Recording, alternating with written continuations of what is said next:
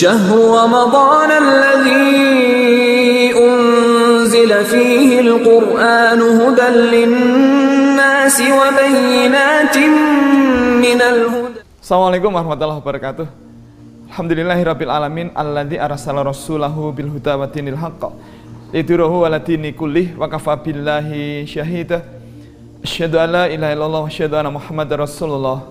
Allahumma shalli wa sallim wa barik ala sayyidina Muhammadin wa ala alihi wa sahbihi ajmain. Masyaallah muslimin jamaah Maskam Masjid Kampus UGM yang dirahmati Allah Subhanahu wa taala. Marilah kita berhati-hati dengan makanan yang kita konsumsi. Jangan sampai ada makanan haram yang masuk dalam tubuh kita maupun anak istri kita. Hati-hati barangkali tidak pernah kita memakan daging babi. Hati-hati barangkali tidak pernah kita minum minuman keras. Tapi pernahkah kita mencuri? Mungkin dulu ketika, eh, ketika kita masih anak-anak kita pernah mencuri. Kita pernah mencuri tetangga di rumah, eh, mencuri mangga di rumah tetangga, atau mencuri jambu, buah jambu di pekarangan rumah tetangga. Tapi kalau sekarang apakah kita masih sering mencuri? Nah hati-hati. Masyaallah muslimin, kadang-kadang kita menyepelekan satu dua hal. Misalnya ketika kita di kios buah atau di uh, supermarket, kemudian kita ngicipi buah. Nah, ngicipi buah tentu biasanya kecil-kecil, kelengkeng, duku, rambutan. Jarang kita ngicipi semangka, durian, pepaya jarang. Nah, kalau ngicipi itu hukumnya bagaimana? Halal atau haram? Ngicipi. Ya. Beberapa orang mengatakan itu halal. Beberapa yang lain mengatakan itu haram. Lalu bagaimana? Masyaallah muslimin, kalau kita ngicipi itu kita minta izin terlebih dahulu, maka ini halal. Minta izin dan diizinkan maka dia halal. Tapi kalau kita tidak minta izin, demi Allah itu namanya mencuri. Hati-hati. Hati-hati. Mohon maaf. kalau kita ngicipi, kita ambil kelengkeng, biasanya yang ukurannya besar, bukan yang kecil, paling besar kita icipi.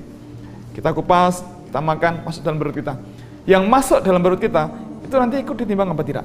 Tidak kan? Ikut dibayar apa tidak? Tidak kan? Minta izin apa tidak? Nah kalau minta izin dan diizinkan, oke, okay, gak ada masalah. Tapi kalau kemudian tidak minta izin, hati-hati itu mencuri. Mohon maaf, tumpuan buah kelengkeng di situ itu bukan barang suguhan, tapi itu barang dijual. Dan penjualnya kulaannya itu pakai uang, gak pakai daun. Nah maka mulai sekarang kalau kita mau ngicipi silakan minta izin. Kalau dulu kita pernah ngicipi tidak minta izin, gak apa-apa itu dulu. Besok jangan lagi. Gitu. Terakhir, hati-hati. Kadang-kadang ada orang mengatakan itu di pekarangan rumah tetangga kita ada eh, pohon yang buahnya lebat, tetapi pemiliknya pindah ke luar negeri atau pindah ke luar kota, ke luar pulau begitu, atau mungkin tugas ke lain lain pulau. Boleh apa tidak itu kita makan? Boleh apa tidak kita petik? Masya Allah muslimin, eh, buah milik tetangga kita itu boleh kita makan, tetapi minta izin terlebih dahulu. Kalau tidak minta izin, nggak boleh. Tapi kamu mubazir? Bukan. Yang namanya mubazir itu kalau itu milik kita. Kalau itu bukan milik kita, tidak ada kata mubazir. Um, lalu bagaimana caranya? Ya kita minta izin lah. Kan pemiliknya pindah ke lain kota misalnya. Karena masalah. Kalau kita punya nomor teleponnya, kita telepon. Atau kita punya WA-nya, kita kirimi WA. Minta izin. Jika diizinkan kita makan, kalau tidak, jangan. Ya. Atau kalau nggak punya nomor teleponnya, uh, ada nggak alamat suratnya? Kalau ada, kita kirimi surat dengan perangkuh balasan. Kalau diizinkan, dibalas diizinkan, kita ambil. Kalau tidak, jangan. Jangan lagi kita mengatakan mubazir. Enggak, bukan mubazir. Mohon maaf, itu di dekat supermarket itu, di halaman supermarket, di halaman parkir, banyak motor di situ. Kalau misalnya siang ini, kita ke sana, kita ambil satu, bawa pulang boleh apa tidak? Tidak boleh. Kenapa? Bukan milik kita. Begitulah juga dengan buah di tetangga kita.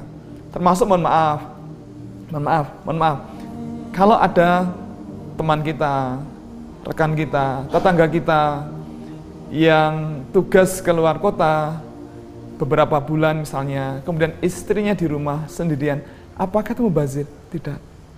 Maka mohon maaf, mari kita jaga hati-hati, jangan sampai sekali lagi kita memakan makan yang tidak halal. Jangan sampai kemudian jadi akhlak yang tidak baik, jangan sampai menjadi sebab Allah tidak berkenan mendengarkan doa-doa kita. Nauzubillah.